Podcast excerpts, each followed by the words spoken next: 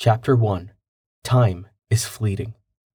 I finally solved the mystery of whether there was life after death. There was, and I only had to die to find out. I'd been ill for years, progressively getting worse. Bad diet, smoking, and no exercise led to my poor health. I developed COPD, emphysema, diabetes, sleep apnea, congestive heart failure, AFIB, and neuropathy. As my condition worsened, my mobility suffered. Eventually, I lived hooked on machines a nasal cannula to provide oxygen, a heart monitor, and pulse oximeter. They dispense medicines like candy. I needed 16 prescriptions and twice daily insulin injections to combat the ravages of these illnesses. My sister became my caretaker. As my illnesses progressed, she provided meals, helped me with bathing, and other daily living essentials. Home health nursing provided lab testing, examinations, and wound care. But for day to day support, she was my lifeline. This lasted for years until she developed a virulent form of cancer. The disease ravaged her body quickly, and within months of being diagnosed, she succumbed and died. Her death devastated me. I came from a large family of nine children five boys and four girls. I often joked that my mother wanted to field her own baseball team. While I was the oldest, we were a tight knit bunch, each of us devoted to the other. After the death of the oldest sister, our youngest sister stepped up and agreed to help take care of my daily living requirements. The cliche about life flashing before your eyes is real. It's very similar to the best 3D movie experience you've ever had. Memories replay irrespective of time. And for that one moment, that one second between life and death, the passage of time is immutable. Is this reflection real? Perhaps this human ability to review and treasure those memories is an instinctive reflex to cling to the known, to argue about the unfairness of death, or perhaps it's the last chemical reaction of a dying brain. But in that moment, as it happens, no matter the reason, it was real. Reflection and understanding of what I had endured occurred as events both joyous and painful, replayed in full technicolor glory. Learning to ride a bike, Christmas, that first romance, the excitement and the fear during that first date, combining until a culmination of that perfect moment which leads to your first kiss, your first love. It is the small moments of joy you remember earning your first paycheck, buying your first car, the birth of brothers, sisters, nieces, and nephews, and the sorrows, those moments that seemed so unfair death, disease, pain, and loss. Granted, nobody said life was fair, but my life seemed less fair than others. Even from a very early age, matters of fairness and equality were subsumed by my experiences and environment. Fairness wasn't involved when you are raised in poverty, never certain if food assistance would stretch to feed our growing family each month.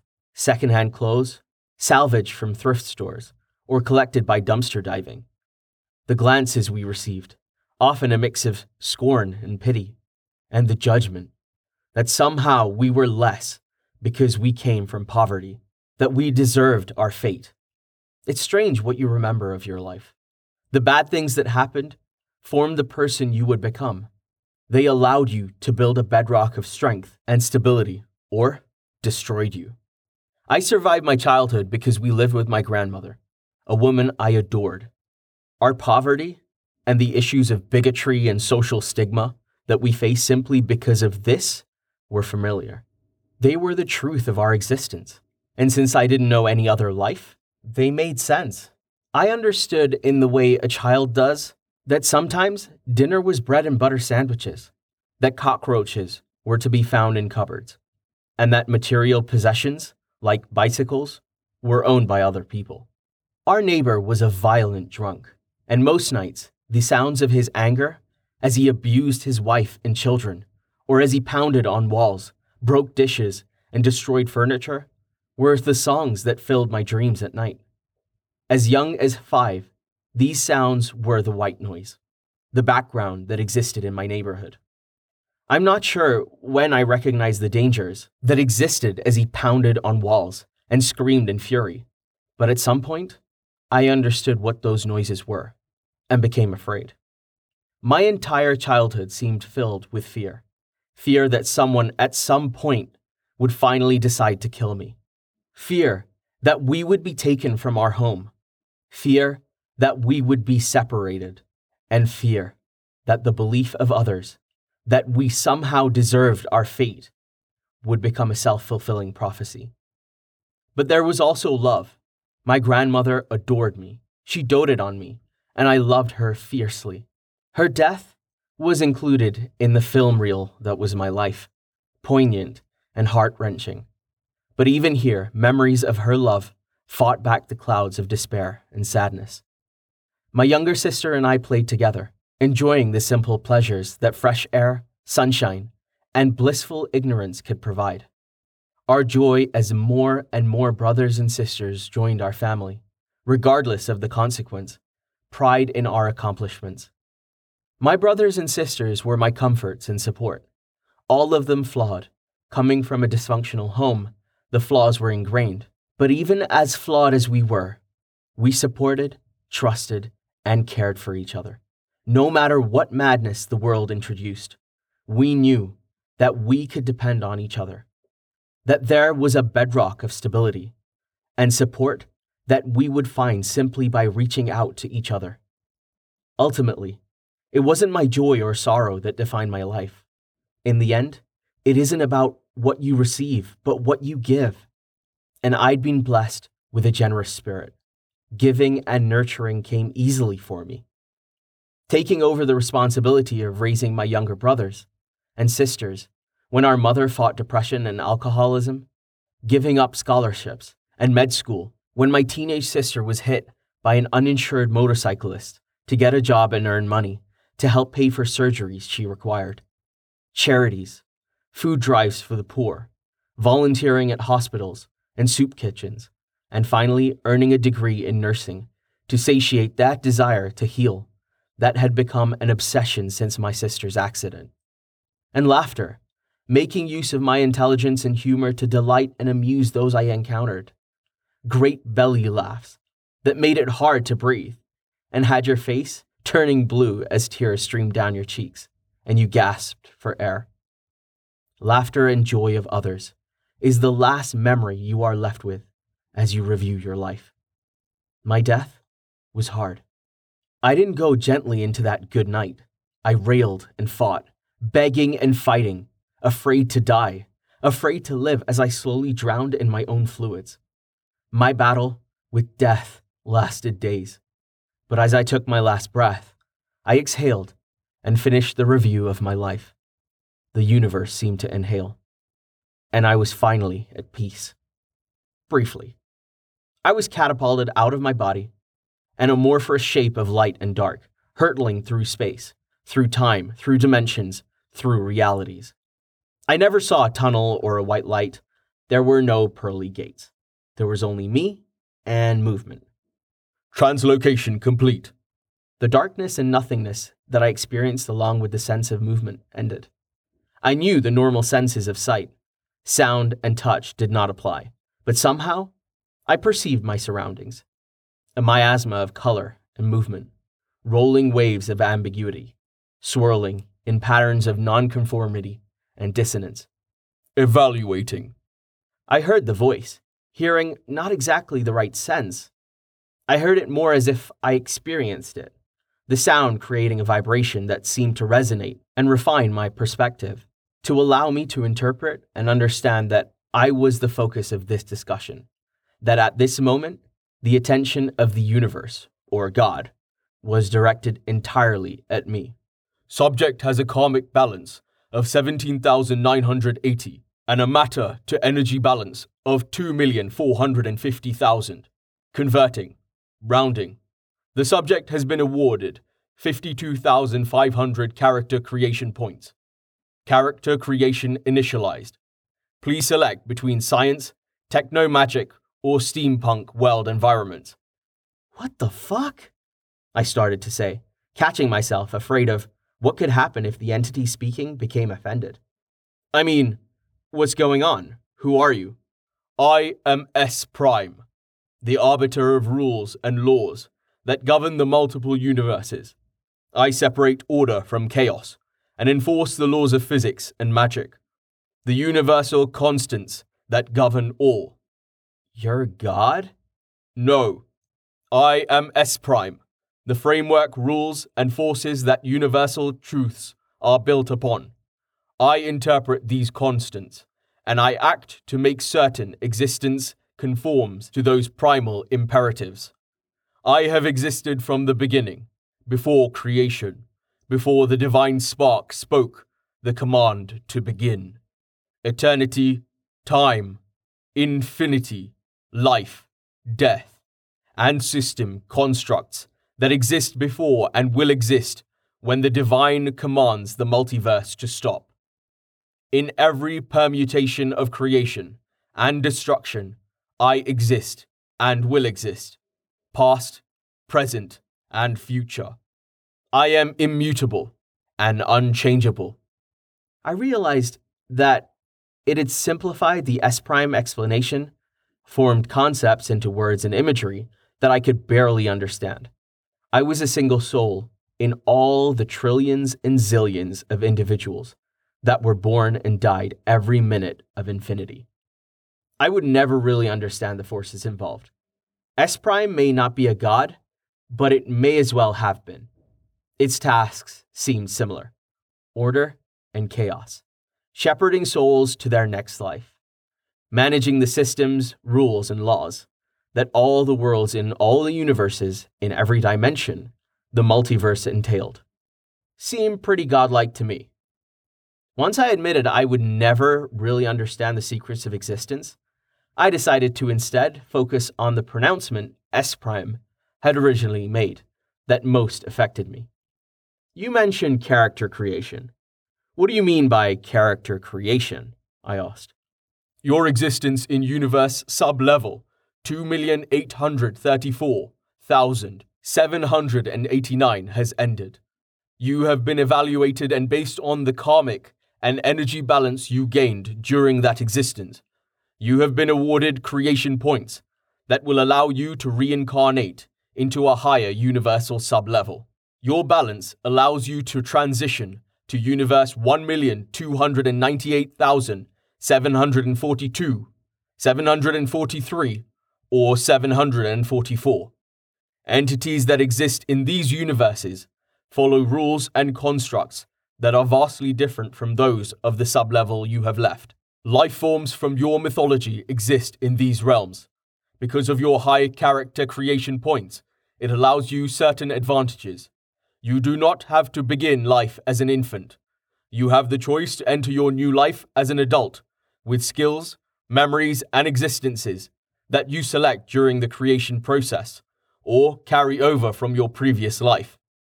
Karmic and energy balance? What are those? Karmic balance is computed based on the good and evil you accomplished in your life, and the evil that was done to you. Your generosity with money, love of family, and selflessness to co workers and friends gave you a positive balance. Your gluttony, neglect, and indifference gave you negative balance. Finally, evil karma done to you by other people generated positive karmic balance for you, and a negative balance for them. The most character creation points I assign for this segment of the universe is 75,000 points. I've allowed you all of your karmic balance and 1.4% of your energy balance. Energy balance? That is computed based on the evil done to me? Essentially, but only because of your karmic balance. If your balance had been below a certain threshold, or negative, the energy balance conversion would have been set to null. So, does everyone reincarnate? Will I meet people I knew? Yes, all life forms evolve and reincarnate, but it is doubtful that you will meet past associates. the chances of those life forms earning the same amount of creation points, and used those points earned to gain entrance into these specific realms is so small as to approach impossible. You said I'd remember my past life? Possibly. It depends on the character, skills, and perks you select during creation. What's the difference between the three universes? I will compare the distinction between universes to some of your previous experience. Based on your current understanding, you would consider the difference to be futuristic science fiction, which is governed by those rules of science and laws of physics you are familiar with. The steampunk realm is a fusion of early industrial age technologies, alchemy, and magic. The techno magic realm follows the rules of magic and has evolved industry and sciences that power technological advances using magic. All are populated by countless species and races, with one profound and essential difference. Homo sapiens did not evolve to become the primary species in any of these universes. How advanced are these realms? And how do they differ from the world I know? In your past life, you read or played games based on the shared dreamscapes of all multiverses. The creation of these books and games were influenced by universal bleed over, realities visited in dreams, discovering creatures that existed in other worlds and planes of existence. When testing you for assignment to a new realm, I chose universes that you would be familiar with, based on your past interests. Each universe follows similar rules and logic that exist in game worlds you have played. You will gain levels, skills, spells, psi abilities, and perks as you advance with a system interface to acknowledge accomplishments. So, when you die, you spend eternity playing computer games? Eternity? No. The next evolution in your existence? A simplistic assumption, but not an invalid comparison. Although you will not be playing a game, your perception will often equate these realities to the gameplay you have experienced. You will be guided by rules very similar to those computer games. Will I have a respawn ability? I mean, if it's like a game, will I be functionally immortal? One of the perks you can choose at creation will allow you to respawn. This ability is not infinite and available only once per solar cycle. If you die with no respawns available, you will re enter the cycle of reincarnation. It is doubtful that you would return here. Immortality is a separate concept. There are long lived races, races that live thousands and tens of thousands of years. If you choose one of those races, you could live for a very long time, but only universal truths are forever. All things end. Can you suggest or tell me which one out of the three realms would be most suitable for me? Analyzing. Based on your interests in your past life, the techno magic realm would be most suitable. You have a well grounded understanding of magic, leveling, and the mythologies so should adapt well to real world considerations. Further, this universe has amenities and technologies you are familiar with. That said, with the correct character build, you would do well in any of the universes available for you to choose from. I paused a moment, trying to understand if the entity I was speaking with would have any reason to deceive me. If I assumed there were reason and intelligence behind the universe, and obviously there was because I was speaking to what was, for all intents and purposes, that individual. That did not mean that this entity was benevolent. Unfortunately, what choice did I have? I was either in a morphine induced hallucination, still alive and dreaming this entire encounter, or I was dead, and this was Judgment Day. I'd earned enough character creation points to roll a character and begin a new life. Not the worst reward for living a miserable life. Making my decision was easy. I realized that my choice had become binary. Either I trusted this entity's recommendation, or I didn't.